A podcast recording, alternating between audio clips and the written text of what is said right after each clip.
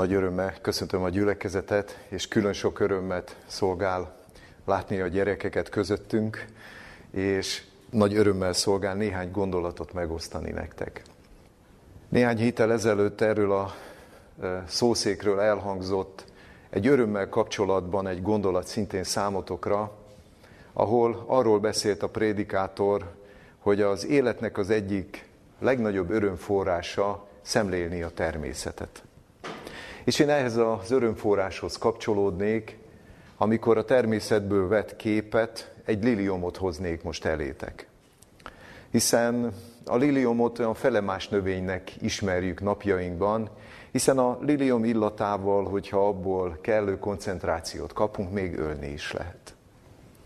Viszont az Ószövetségben, Palesztinában, ott az ókorban vadon élt egy lilium, amelynek az illata, a fehérsége és a, és a gumolyában lévő gyulladás csökkentő körülmények olyan erkölcsi üzeneteket tartogatnak számunkra, amelyek meghatározóak lehetnek mindannyiunknak, és különösen sok tanulsággal bírnak számotokra.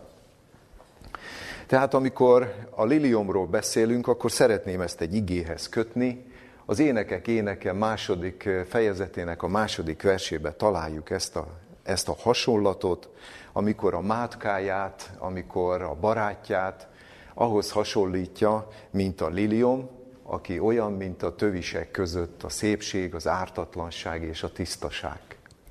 Ugye rögtön itt van egy hasonlat, hogy olyan vagy te, mint lilium a tövisek között, amikor megtapasztaljuk a hétköznapokban, akár iskolában, akár az óvodában, vagy, vagy általában a társadalmi életünkben, hogy tövisek közé kerültünk. Ellenségeskedésekkel találkozunk, nehéz élettapasztalatokkal és életkörülmények között emberi, megértetlen, emberi értetlenséggel találkozunk, akkor, akkor fölvetül bennünk a kérdés, hogy milyen magatartásforma az, ami segít. És ebben a tekintetben nektek is, de nekünk felnőtteknek is egy óriási tapasztalat, az, hogy milyen jelképes üzenetet hordoz ez a bibliai növény számunkra. Még egyszer mondom, nem a napjainkban ismert, eh, agyonnemesített liliomról van szó, hanem ott a Palesztinában, az ókorban, a Kármel hegyén és a, galileai domságnak a lankáin megtermett, vadon termett liliomról van szó. A fehérség az önmagáért beszél, azt a, az a tisztaságot üzeni számunkra. Én azt hiszem, hogy napjainkban az egyik legfontosabb üzenet, és ezt, ezt, ezt jó, ha gyermekkorban is rögzítjük. A tiszta világos beszéd, a tiszta gondolkodás és a tiszta cselekedetek. De a tiszta cselekedetek és, és az, amire ezek épülnek a gondolkodásmódnak, van egy kifejeződési formája ez pedig a jó illatot áraszt. Szépen beszél, engedelmes a szüleivel, társnak tekinti a felnőtteket, figyel a bölcsebb gondolkodókra, képes tanulni még attól az embertől is, akit egyébként nem szívesen hallgat, hogyha az képvisel egy bölcs és jó tanácsot. Ez mind-mind jó illatként áradhat az életetekből, és áradhat a mi életünkből is, amennyiben mi példának tekintjük a liliomnak a jó illatát. És, és mivel ez a lilium egy annyira közismert növény volt az Ószövetségben, a tisztaságával, az illatával, a fehérségével, ezért a Szentírást végig, a Szentírásnak az egyik meghatározó jelképe, és a legkülönbözőbb könyvekbe találkozhatunk vele. De például valószínűleg azt eh, nem tudhatjátok, hogy eh, az Ószövetségi templom, a Salamoni templomnak a bejáratának, két pillérnek a tetején is egy-egy liliumot találunk, amely szintén azért került oda, hogy, hogy ahol, ahol az ember orvosságot keres a hibáira, akkor, akkor abban a bizonyos templomban a bűneinek a megvallásával és az elrendezésével ezt az orvosságot megtalálhatta. És ezt az ókorban is ismerték az emberek, hiszen a falun élő kisgazdaságokban, illetve a szerzetes rendekben, apáca zárdákban közismer volt a liliomnak a lilium gumójának ez a jótékony hatása, gyulladás csökkentő, sebekre kenve, illetve gyulladásos felületekre kenve nagyon hatásosan gyógyított.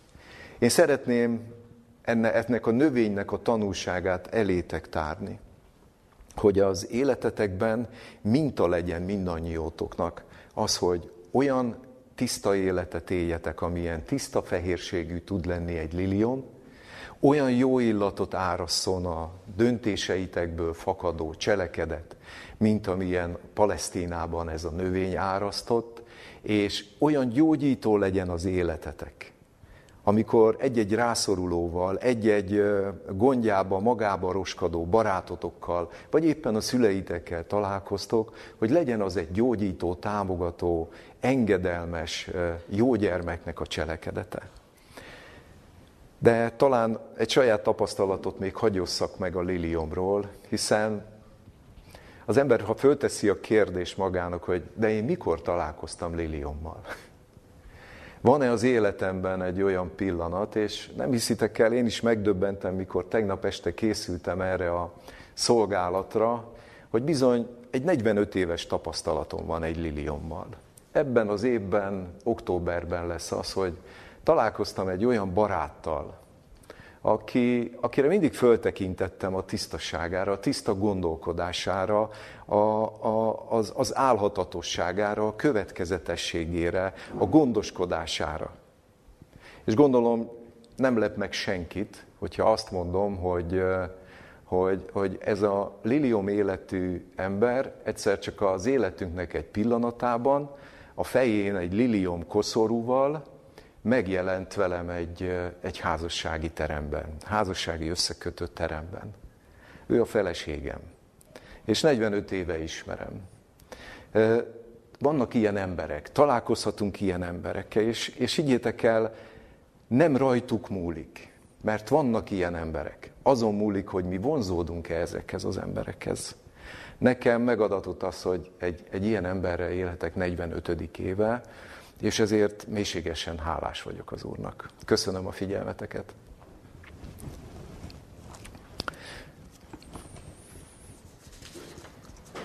Drága testvéreim,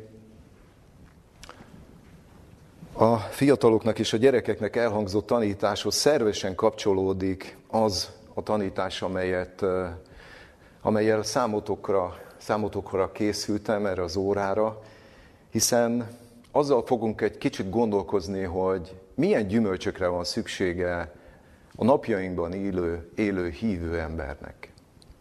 Mik azok a lelki gyümölcsök, amelyek elengedhetetlenek ahhoz, hogy ebben a, ebben a rendkívül beszürkült, betonpult és rengeteg nehézséget ígérő és nehézséggel küzdő világban mi tényleg jó illatá válhassunk, ahogy azt az előbb a liliomnál is ecseteltem.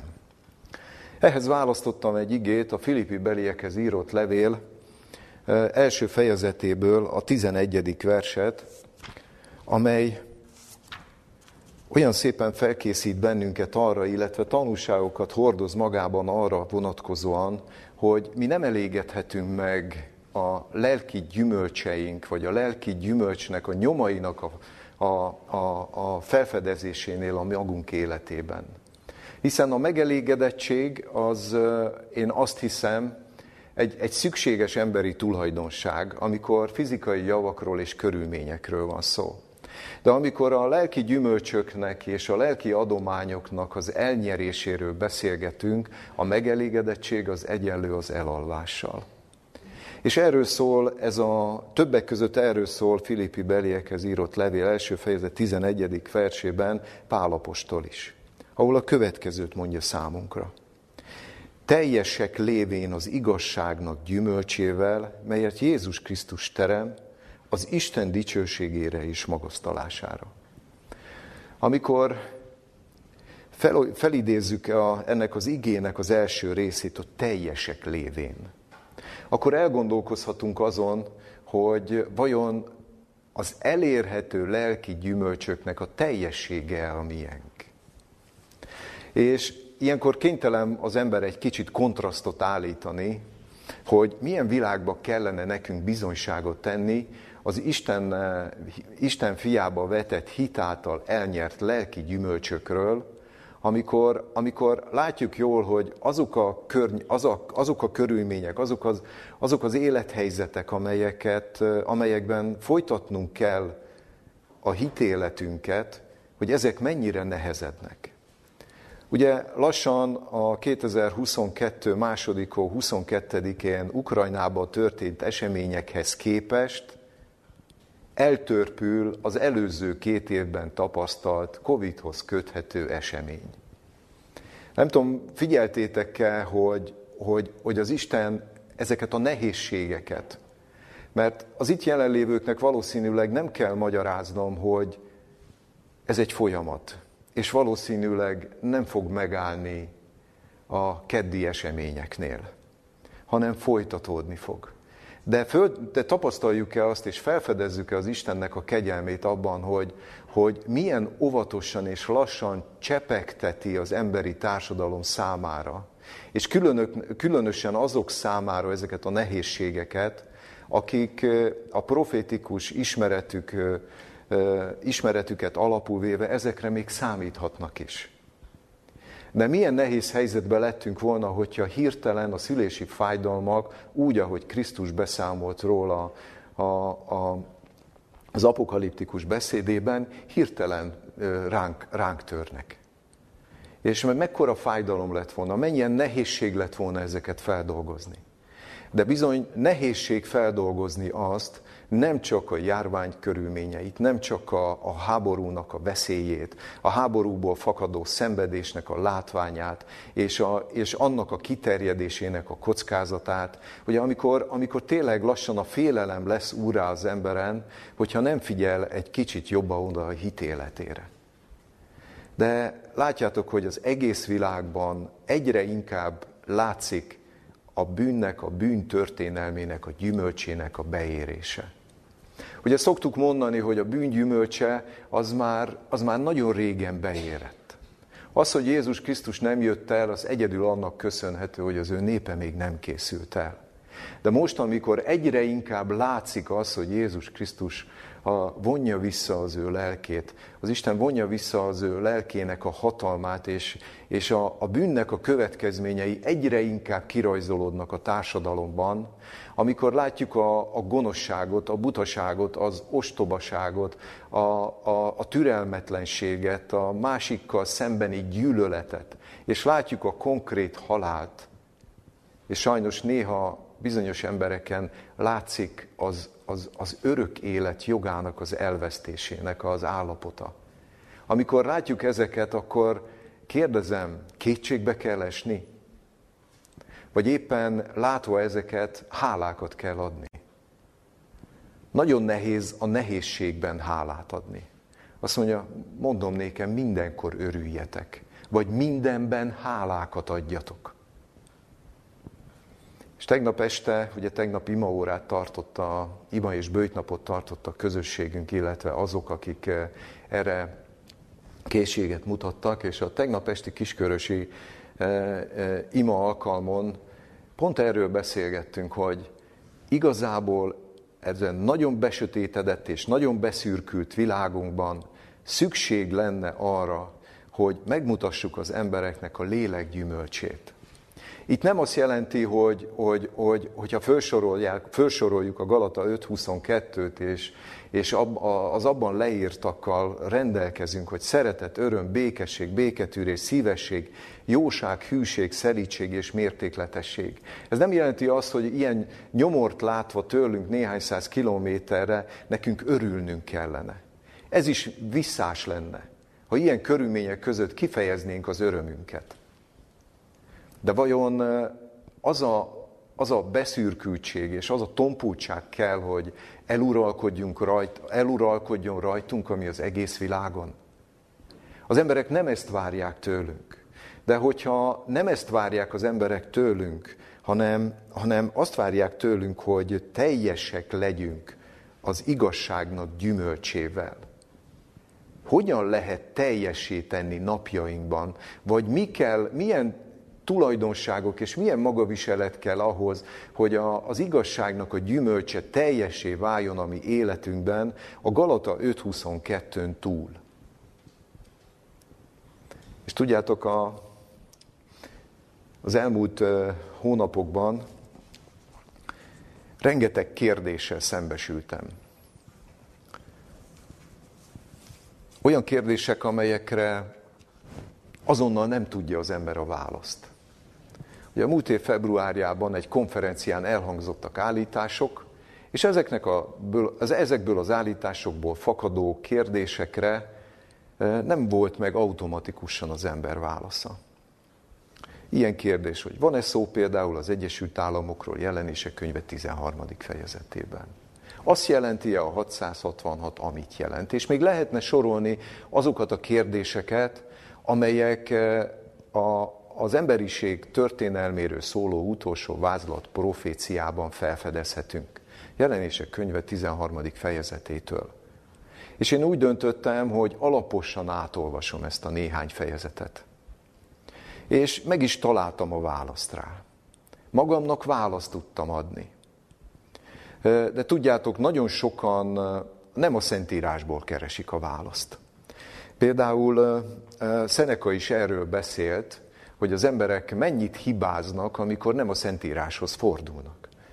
Szeneka azt mondja, egyébként Jézusnak a kortársa volt, Kordobába született, tehát egy spanyol származású, de Rómában élő filozófus volt, egy sztoikus filozófus volt, és ő azt mondta, hogy semmi sem világos azok számára, akik vezérükké a legbizonytalanabb vezetőt választották, a közvéleményt.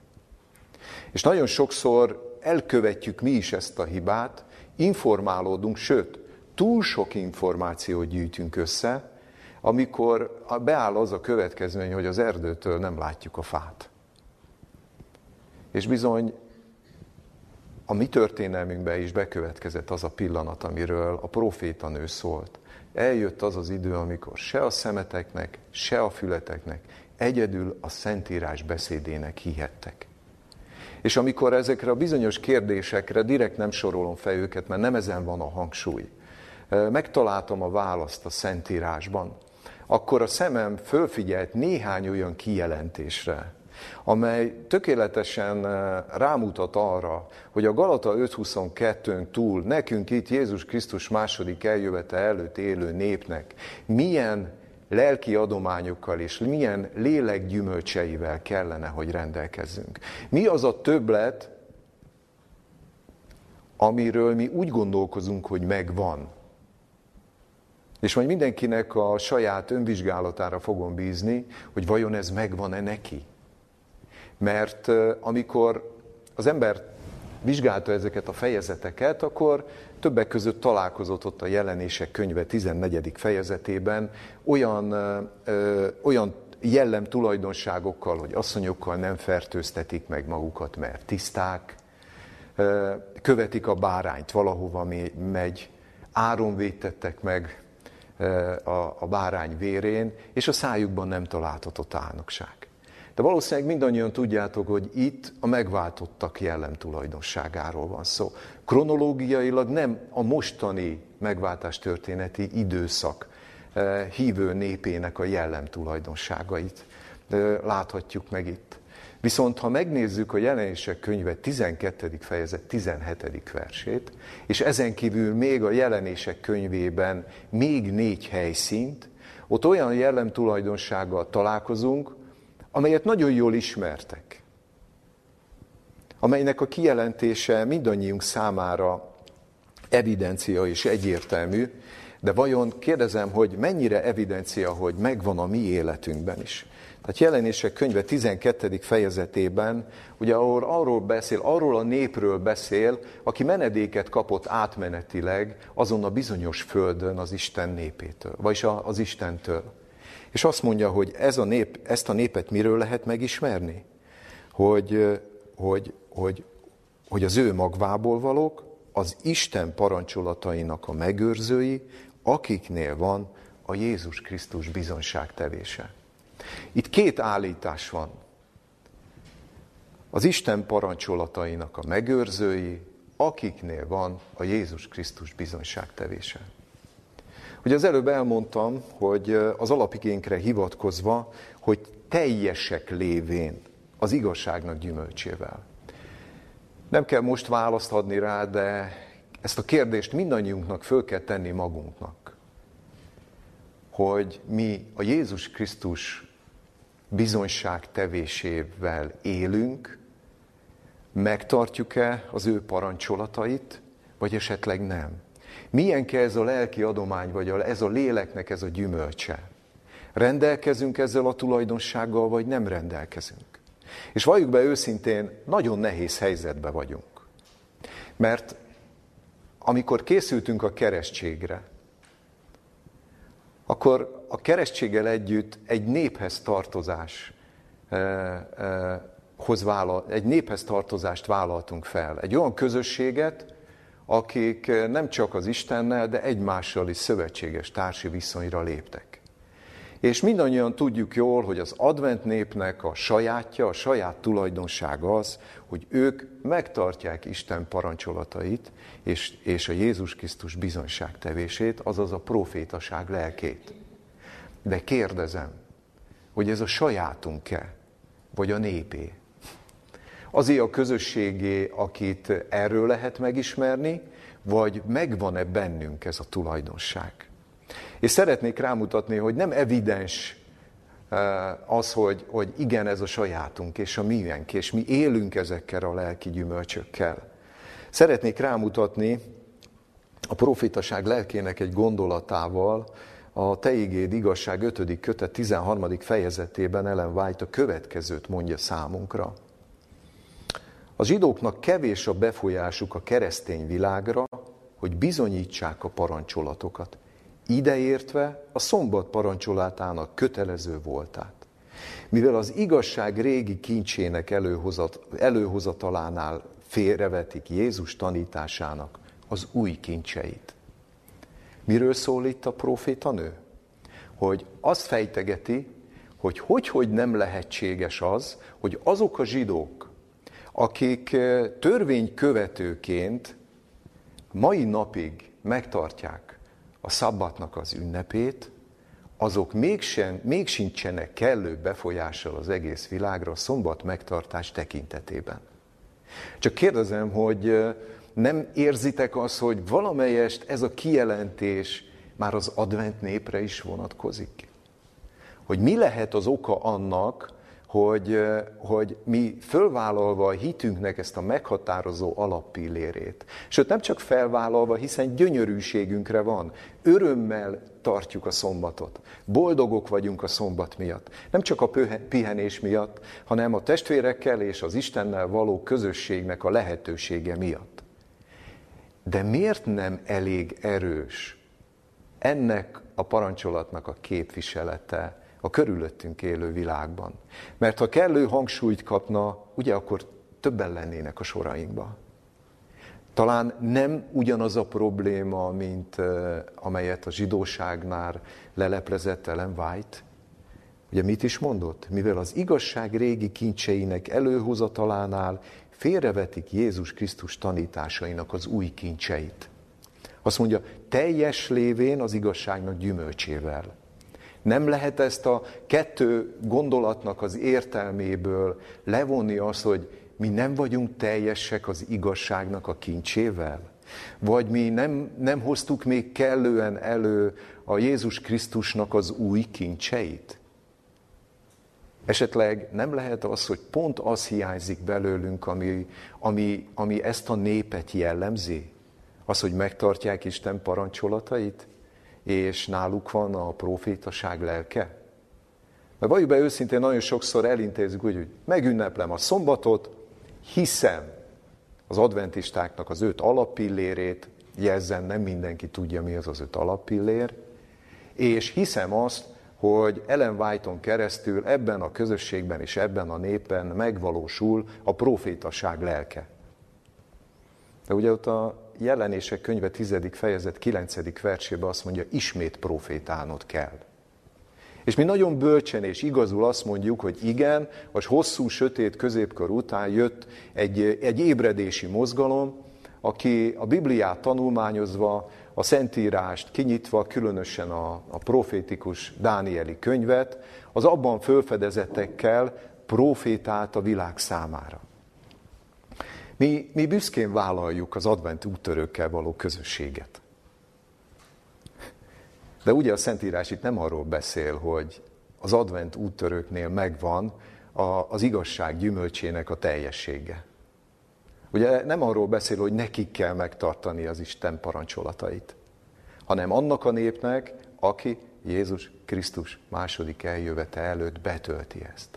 Nem ennek a hiánya okozhatja azt, hogy, hogy nem kellő hangsúlyjal e, e, tudunk nyomatékot gyakorolni az emberekre e, e, hitünk megvallásánál. Nem, nem, az, nem, nem, nem ez lehet az oka annak, hogy mi nem vagyunk eléggé méltóak arra, hogy többen kövessenek? Szeretném felhívni a figyelmet arra, hogy, hogy több hangsúlyt kellene fektetni a profétálásra. Hiszen igen, az advent úttörők egy hosszú időszak után ismét profétáltak.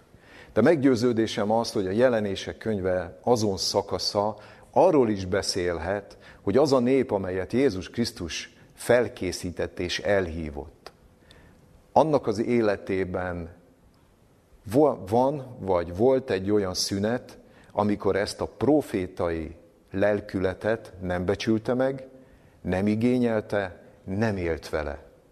De eljön a megváltás történetnek egy olyan szakasza, amikor újra élni kell vele. És hagyd mondjam azt, hogy a nehezedő körülmények mellett. Csak nézzük a Máté 24, 6-8-at. Háborúk, háborúk híre és stb. Az elmúlt napokban, kedtől számítva, én még soha nem kaptam ennyi véleményt. Hogy igen, te megmondtad már négy-öt évvel ezelőtt. Itt egy nagy háború lesz. Közel hozzánk. Lehet, hogy az egész világot érinteni fogja. Most már értjük. És, és tudjátok, ez nem, nem a riogatásról szól. Nem szabad az embereket ijeszgetni, hogy mennyi minden fog még következni. De talán soha nem volt még annyira aktuális pillanat a profétai lélekkel embereket megszólítani, mint napjainkban. Eszünkbe juthat. Jézus azt mondta, hogy most mondom meg néktek, hogy amikor meg lesz, higgyetek. Ez a pillanat, ez a most, ez most jött el. Ha elhalasztjuk, akkor elhalasztjuk annak a lehetőségét, hogy bizonyságot tegyünk az Isten eh, törvényéről, és bizonyságot tegyünk az ő lelkéről. De nem ilyen egyszerű. Hiszen én ismertem olyan idős adventista lelkészt, nagyon szerettem, nagyon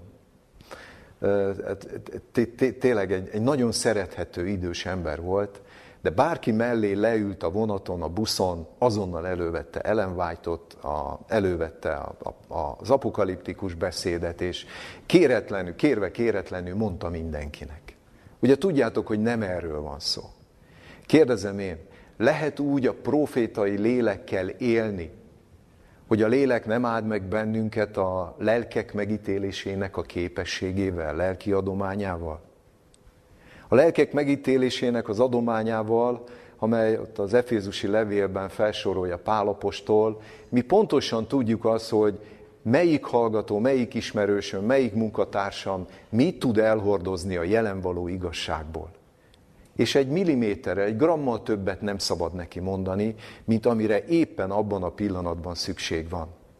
A profétai szolgálatnak ez is a sajátja, amikor kell, és amennyi kell semmivel se többet. És most, amikor az emberek eh, szembesülnek azzal, hogy mennyi bajunk van, és talán méltatlan is lenne ezzel túl sokat foglalkozni. De amikor nagyon szépen, eh, ez, ez, ez olyan, mint a gyerekeknek a kifestője. Hogy van egy váz, egy rajz, és elkezdem kifest. Ez is megtörtént, ez is megtörtént, ez is. Mikor hívjuk fel az emberek figyelmét, ha nem most? Persze, gyógyítói szándékkal, támogató szándékkal. Rengeteg beszürkült és depresszív emberrel találkoztam. Találkozok mostanában. Tegnap szolgáltam, egy bibliakört tartottam a Karol Vojtila házban, ugye itt egy hajléktalanokat látnak el, és havonta egyszer én viszek ebédet, és mondtam, hogy egyetlen egy fizetséget kérek érte, hogy hagyd tartsak egy bibliaórát. Teltház volt a bibliaórán. Érdekes módon ilyen sokan még nem voltak jelen. És pont erről beszélgettünk, hogy azok az egyszerű emberek, akiknek jó párjuknak fedél nincs a fejük fölött. Nincs mit veszteniük. És mégis eluralkodott a félelem rajtuk. És ezeknek az embereknek támogatást adni abban, hogy, hogy, hogy nem lesznek felettébb megterhelve. Hogy a, a világ problémájára mindent, minden megoldást nyújtani képes Isten őket is látja. A legkisebb hajuk szálát is. És, és, és én ilyet komolyan nem tapasztaltam még, hogy, hogy a légy zümögését is hallani lehetett. Szüksége van az embereknek a profétai szóra, a profétai támogatásra. De sajnos maga az Isten népe ebben a, ebben a kérdésben még nincsen készen. Nincsenek, nem vagyunk felkészülve arra, hogy, hogy mindenhol képviselni tudjuk azt az üzenetet, amely, amely egyre inkább körvonalazódik rá, számunkra, hogy, hogy, hogy megint beigazolódik az, hogy amit mondott, az, az igen, igen és ámen. De miért? Azt olvashatjuk egy helyen a jelenések, Ellen White jelenések könyve kommentárjában, hogy, hogy mert széthúzás van Isten népe között. De miért van széthúzás Isten népe között? Folytatja. A hittestvérekkel egységben járjatok. Ne legyen az, hogy az egyik ezt, a másik pedig azt tanítja. Nekem annyi szomorúságot okozott az elmúlt évben az, hogy, hogy olyan emberekkel kerültünk nézeteltérésbe, azt kell mondjam, hogy a hit pilléreinkhez képes bagatel ügyekben, akikkel ugyanazt a, a, a, az, ugyanazt a hitet valljuk. A hitnek, a, a, a hitünk alappillérei tekintetében, a hitvallásunk tekintetében nincs közöttünk különbség. És mégis ez a másképp gondolkozás fölülkerekedett rajtunk. És én ezt nagyon rossznak tartom, mert kifelé rossz az üzenete. Ki tudja ugyan a saját véleményét elrejteni annak érdekében egy, egy, egy hogy is mondjam, nem hitelvi kérdésről, amely, amelyen nem egyezik a másik hittestvérével. És sajnos ezzel nem teszünk jó bizonyságot az emberek előtt. A bizonyságot azt teszi, hogy megtartjuk Isten parancsolatait, és a profétaság lelkével érünk. És azzal, azzal tudjuk bizonyságát tenni az egységünknek, ahogy itt Ellen White folytatja, hogy magasra emeljük az erkölcsi mércét. Nagyon sokat vizsgálom mostanában magamat, és, és sorba lepleződöm le. Nagyon fáj. Sőt, még bele is betegedtem. És, és azt kell mondjam, hogy jót tesz az embernek az önleleplezés. Jót tesz az embernek, amikor gyengének és törékenynek látja magát, és sérülékenynek. Mert addig, amíg erős gerincsel, erős izomzattal, erős nyakizmokkal az ember makacsul és konokul előre tekintve végzi a dolgát, addig nem fog fölfelé tekinteni. Amikor már görbül a háta a teher alatt, és, és, és szinte már csak a földet látja, mert annyira elfáradt a, a hátizmai, akkor egyszer csak jön, jön egy sóhaj, hogy emelt föl a tekintededet. Hogy mi szép az örömmondónak lábnyoma a hegyeken. És amikor ezt meglátjuk, akkor, akkor látjuk, hogy nem vagyunk egyedül. Nem vagyunk egyedül, és, és hogy tőle jöhet minden segítség. Csak az a baj, hogy nagyon sokszor nagyon, nagyon sokszor nem vállaljuk fel az önmagunkkal, a hibáinkkal és a mulasztásainkkal való küzdelmet. Kényelmesek vagyunk.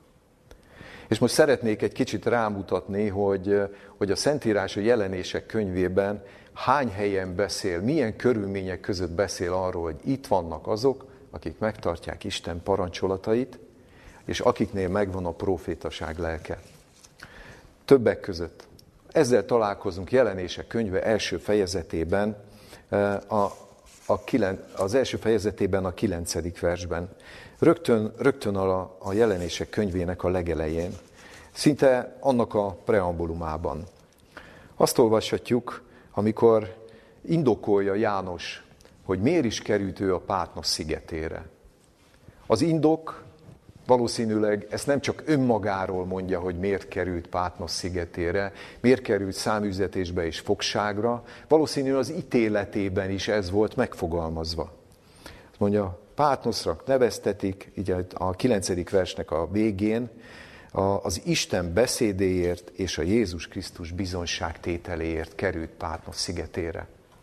Ugye mondhatjuk azt, hogy igen, ő Jézus Krisztussal együtt élt, egy hatalmas szolgálatot bízott rá e, Isten, hogy, Jézus Krisztus, hogy, hogy gyámolítsa az édesanyját, vigye el az üzenetet, és, és ez, ez, a, ez az ember hűségesen a Szentlélektől vezetve, a Szentlélek lelki adományainak, lelki adományaitól felruházva képviselte az Isten törvényét és a profétaság lelkét.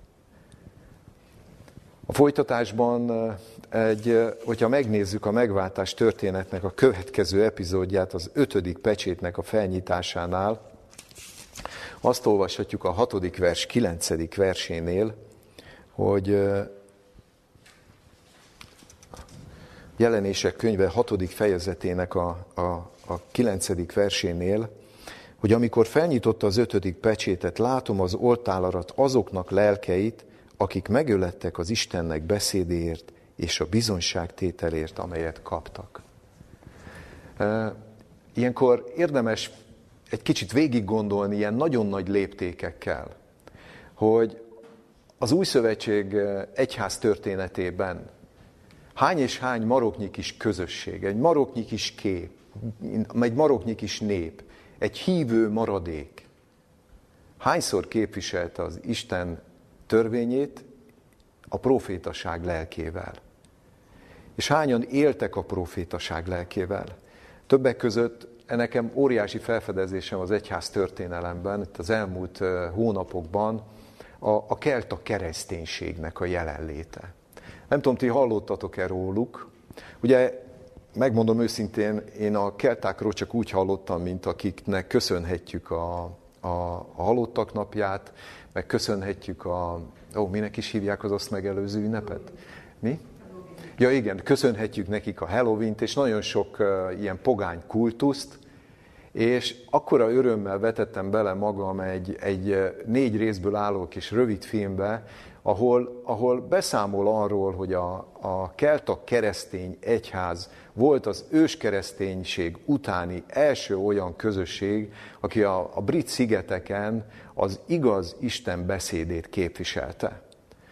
Iona szigetén, ugye ez Észak-Skóciának a nyugati partján van, létrehozták az első missziós képzőközpontukat. Több száz embert képeztek misszionáriusnak. Szántottak, vetettek, Bibliát másoltak, és miután négy-öt év alatt fölkészítették őket, elmentek a brit szigetek különböző pontjaira, és, és egészen addig, több száz éven keresztül, egészen addig, míg a bencések át nem vették a hatalmat a brit szigetek fölött, addig a kelta kereszténység volt a meghatározó Nagy-Britániában. Ez azért érdekes számunkra, mert egy, egy újabb olyan nép, az albigensek, a valdensek, a viklifiták, a husziták és a, a többi számunkra, hogy is mondjam, kicsit misztériumba illő, de hithű az Isten törvényéhez, hűséges, és az Isten, Jézus Krisztus bizonyságtételével élő nép számára mintaértékűek. És eh, számomra annyira megrázó, amikor ezzel a néppel is találkozik, tehát a kelt a kereszténysége, akik szombatot ünnepeltek. Nem ismerték el az egyházon belüli hierarchiát. Mindenki mindenkinek a testvére volt. Nem lehetett atyának, vagy püspöknek, vagy, vagy, vagy valami hasonló elnevezésűnek nevezni a másikat. Nem lehetett csak az evangéliumból megélni. És ők szó szerint abból éltek meg. A tizedet takarmányban, terményben adták meg az emberek, ahol tanítottak, és nagyon gyorsan terjedt a kert a kereszténység. Egészen addig, amíg a, a bencések hatalmukban nem kerítették ezt a szigetországot egy Nagy-Britániában lezajló e, e, zsinat után. De annyira szemléletes ennek a kilencedik versnek a mondata, hogy, hogy, hogy igen, ellapoztam onnan. Hatodik fejezet, kilencedik verse, hogy, hogy akik megölettek az Isten beszédéért és az ő bizonyságtételéért, hogy, hogy, hogy ők minden körülmény között kiálltak. És az utolsó ilyen kelt a keresztény európai misszionárius az egészen eljutott uh, Torre Pelice mellett Bobbio Pelicébe, amely pedig a hét, ad, hét valdás uh, völgynek az egyikébe fekszik el. Ezek, ezek, a, ezek a hithű, az Isten parancsolatához hűséges és a, a profétaság lelkével élő misszionáriusok tudtak egymásról. Tudtak a bogumilokról a, a Balkánon, és tudtak a már nem létező paulinusokról, akikből aztán később az örmény keresztény egyház lett, akik, akik szintén a hitükért és a, és a Jézus Krisztus bizonyság tevésért komoly üldöztetéseket szenvedtek el. A Szentírás utána beszél és egészen aktualizálja ennek a két jellem tulajdonságnak, vagy inkább azt mondom lélek gyümölcsének a, a körülményeit, hiszen a jelenések könyve 14. fejezetében, a hármas angyali üzenet harmadik üzenetében azt olvashatjuk, hogy itt van a szentek békességes tűrése. Itt, akik megtartják Isten parancsolatait, és rendelkeznek a Jézus hitével. Ugye én nem szeretném most kifejteni, hogy hogy függ össze a Jézus hite a Jézus Krisztus bizonyság tevésével, de ugye nem kell különösebb magyarázatot, hogy Jézusi hit nélkül a, Jé, a profétaság lelkével nem lehet élni. Viszont szeretném fölhívni azt a figyelmet ennél a kijelentésnél, hogy, hogy a, a, az Isten törvényének a megtartásához nekünk mennyire szükségünk van arra, hogy békességes, hosszú tűrésre áldjon meg bennünket az Isten. Tehát amikor arról szólunk, hogy az Isten parancsolatainak a megőrzése, a Jézus Krisztus bizonságtevése, az a korunkra szóló lelki gyümölcs, akkor bizony ott van az is, hogy teher alatt maradni, hosszú tűrőnek lenni. Múltkor olvastam egy könyvet, egy nagyon érdekes könyv egy baptista szerzőnőtől, Tapolyai Emőkének Gondolatok elvitelre című könyvében, és ő foglalkozott azzal, hogy, hogy, hogy mennyire félreértett és mennyire nem értett kifejezés a kitartás szó. És ő nem feltétlen a Szentíráshoz fordult segítségül, hanem egy 19. századi értelmező szótárhoz, ehhez a ez a cucor fogarasi féle 1862-ben datált értelmező szótárhoz, és ha, és ha megnézzük, hogy ez a szótár, ugye tudjuk jól, hogy mixátnak, aranynak a nyelvezete körülbelül háromszor gazdagabb volt, mint amit mi használunk napjainkban. Akkor mennyire kifejező lehet, amit ez a cucor fogarasi is elmondott, és a, a tűréssel kapcsolatban, tehát, tehát azért érdekes ez, mert, mert ugye arról beszéltünk, hogy, hogy, hogy a békességgel megmaradni a teher alatt. Ugye tudjuk jól, hogy ez nem a sajátunk. Mi nem szeretünk többletterheket vállalni, mi nem szeretjük a nehézségeket. Mi, mi ösztönszerűen olyanok vagyunk, mint ahogy Jákob mondta Rubennek, hogy fiam, te olyan vagy, mint a folyóvíz. Szembe jön egy akadály, mi igyekszünk kikerülni. Ugye mi, mi nagyon sokunkat jellemez ez. De az Isten pont erre hívja föl a figyelmünket, hogy de ti ne ilyenek legyetek. És azt mondja ez a bizonyos értelmező szótár, hogy a tűrésre a következő szavakat mondja. Kitűrés. Ugye ez, ez érezzük, hogy egy minimálisan más, de mégiscsak több.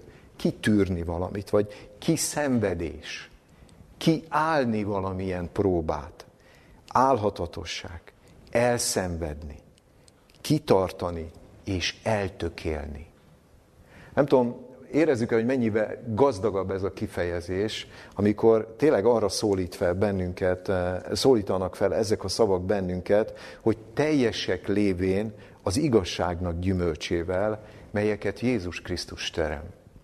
És talán a Szentírásból, a jelenések könyvéből még egy szakaszt idéznék föl, ahol, ahol a, a, a jelenések könyve szerzője beszél arról, hogy mi is a, milyen következményei lehetnek Jézus Krisztus második eljövetel előtt annak, hogyha a hívő nép hittel megtartja az ő parancsolatait, és él a profétaság lelkével. Jelenések könyve 20. fejezet 4. versében nem túl biztató körülményt látunk. Azt olvassuk ebben a negyedik versben, hogy látom azoknak lelkeit, akiknek fejüket vették a Jézus bizonyságtételéért és az Isten beszédéért. Talán csak ennyit mondanék. Ennyit idéznék ebből. Ezzel milyen következtetés vonjunk el? Köszönjük szépen a biztatást, ugye? hogy, hogy, hogy hát ilyen következménye is lesz, ami hűségesen hordozzuk az Istentől ernyert lelki gyümölcsöket. Köszönöm szépen. De tudjátok, ahogy, ahogy láthattuk is az ötödik pecsét felnyitásánál, amikor megémlékezett azoknak a lelkéről, akik a megváltás történet legkülönbözőbb korszakában hűséggel nem mentek ki a teher alól, nem, nem, nem vállalták a a, a, a, a kényelmet, hanem igen, elfogadták a kényelmetlenséget. Hosszú utazások keretében nem business classon, meg first classon, meg, meg különböző luxus körülmények között utazóan, egyszerűen gyalog és szekéren tették és végezték a dolgukat, és hirdették az Istennek a beszédét. De jó lenne, hogyha mi is megerősödnénk abban, hogy, hogy azok a nehézségek, amelyektől itt az elmúlt napokban, illetve az elmúlt év során úgy megijedtünk, a betegségeknek a körülménye, a háborúnak a lehetősége, az abból fakadó élethelyzeteknek az elhordozása. Tudom, nehéz kimondani. Kimondani még csak könnyű, megélni nehéz. Örömmel, békével és szeretettel. Mosolyogva, befogadva, hálát adva. Ugye nehéz kimondani is, belegondolva azokba az élethelyzetekbe, amelyeket oly sokan most átélnek Ukrajnába, hogy mindezekért hálát adjunk. Vajon hálát fogunk-e tudni akkor is adni, ha átlépi a magyar határt? Nem tudjuk, hogy hogyan fog folytatódni. Nem tudjuk, hogy lesz-e valamilyen nemzetközi megegyezés annak érdekében, hogy, hogy ez a folyamat megálljon. De drága testvéreim, mi egyet tudhatunk. Az Isten azt nézi, hogy teljesek leszünk-e az igazságnak a gyümölcsével. És tudjuk jól, hogy magunktól mi nem tudunk, vágyhatunk rá, kérhetjük, igényelhetjük. De magunktól nem tudjuk ezt elérni. Mert azt mondja, melyet Jézus Krisztus teremt az Isten dicsőségére és magasztalására. Nagyon nagy felfedezés volt számunkra, számomra, hogy az Ószövetség is beszél a lelke, lelki gyümölcsökről. És példabeszédek könyve 11. fejezet 30. versében azt írja nekünk, az igaznak gyümölcse életnek fája, és lelkeket nyer meg a bölcs. Tehát az igaznak gyümölcse életnek fája. Tudjuk jól, hogyha Jézus Krisztusra vetítjük az igaz jelzőt. Mennyire igaz ez az állítás, hogy, hogy a, a Jézus Krisztusnak a lelki gyümölcse az életnek a fája. Nem is tudom, mi lett volna velünk, vagy mi lett volna velem, hogyha nem ismerem meg Jézust, ezt az isteni személyt, aki emberré lett és lakozott közöttünk, és magára vett minden vétkemet, és, és azt úgy rendezte el, hogy az ő életét adta értem. Én nem is tudom, hogy mi lett volna velem, milyen mélységekbe járna az életem. De azt mondja, az ő igazságának a gyümölcse, az életnek fája. Az én életemet neki köszönhetem, ennek köszönhetem. De vajon a köszönetből fakadó hála, amely a hitnek a legfelsőbb foka, nem az lenne, hogy, hogy a Jézus Krisztus vérében megigazítva én magam is gyümölcsel lássam el a körülöttem élő embereket? Mert azt mondja, lelkeket nyer meg a bölcs. A bölcs életvitel és a bölcs magatartás ezt kívánná tőlünk. Úgyhogy, drága testvéreim, én csak szeretném mindannyiunknak szám, kívánni azt, hogy, hogy az igaznak gyökere adjon gyümölcsöt, ahogy később még Salamon megfogalmazza, hogy vágyjuk azokat a gyümölcsöket, amelyek a napjainkra szólnak, amelyek, hogy is mondjam, élő és lelkeket biztató és támogató gyümölcsök és vitaminok és ásványi anyagok lehetnek azoknak az embereknek a számára, akik a, akik a megjövendőt, de a megjövendőt proféciákat elszenvedve rendkívül meg vannak most próbálva. És minden ember próba alatt van. Nem tehetjük, hogy ezeket a gyümölcsöket nem igényeljük a mi teremtőnktől. És nem tehetjük azt, hogy azt a luxust meg, hogy mi visszavonulunk és kényelmesen eh, örvendezünk a körülményeknek, hogy igen, én tudtam, én megmondtam, és be is következett. Ki kell menni az emberekhez, és az embereknek, az embereknél Krisztusi szolgálatot kell folytatni. Az igaznak gyümölcsével kell életfájaként bemutatkozni az embereknek, bölcsen, megvizsgálva, megismerve, felmérve, hogy milyen próba alatt vannak, mit tudnak elhordozni, és ahhoz kell igazítani a mi evangéliumunkat, a mi evangélium képviseletünket. Úgyhogy ehhez kívánok mindenkinek bölcsességet, hogy teljesek lehessünk az igazság gyümölcsével, amelyet Jézus Krisztus teremhet meg a mi életünkben, azért, hogy az Isten dicsősége, az Isten dicsőítsük és őt magasztaljuk. Amen. Drága jó Istenünk, mennyei atyánk, teremtőnk és fenntartónk. Hálat egy szívvel állunk előtted, hogy te megmutattad számunkra, hogy mennyire nem teljes bennünk a te igazságod, hogy mennyire hiával vagyunk annak a világosságnak, amelyet te, amelyet te rendelkezésünkre bocsátasz. Köszönjük Istenünk, hogy Te küldesz az életünkbe kérdéseket, és Te ezekre a kérdésekre küldöd a választ is. És Te adj bennünk szándékot, akarást és véghezvitelt is, hogy, hogy ne különböző csatornákból, hanem egyedül a Szentírásból táplálkozzunk. Hiszen mindenben annyi, annyi furcsaság van és annyi nehézség. Nehéz egy olyan biztos alapokra épülő, mozdíthatatlan és abszolút igazságot találni, amely, amely csak tőled van, amely csak tőled származhat. Köszönjük ezt néked, és segíts, hogy ez legyen életünk zsinol mértéke. Ez legyen az a mérőpárca, amelyel emberek közé menve, felmutatva azokat a lelki gyümölcsöket, amelyet el megajándékozó bennünket, ha kérjük, hogy lelkeket tudjunk menteni és hozzád vezetni, hogy emberekkel közösségben tudjuk dicsőíteni a Te mennyei fenségedet és tökéletességedet. Köszönjük, hogy Te megígérted, hogy a Jézus Krisztusba való hit által az igazság gyümölcsének a teljességével tudsz bennünket megajándékozni.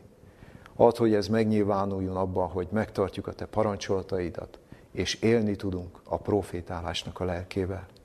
Légy velünk a nap hátraevő részében, és Te erősíts meg bennünket az előttünk álló napokban, minden szolgálatunkban és minden döntésünkben. Krisztusunkért, az ő keresztjére tekintve kértük ezeket. Amen. Istent, megköszönve mindent,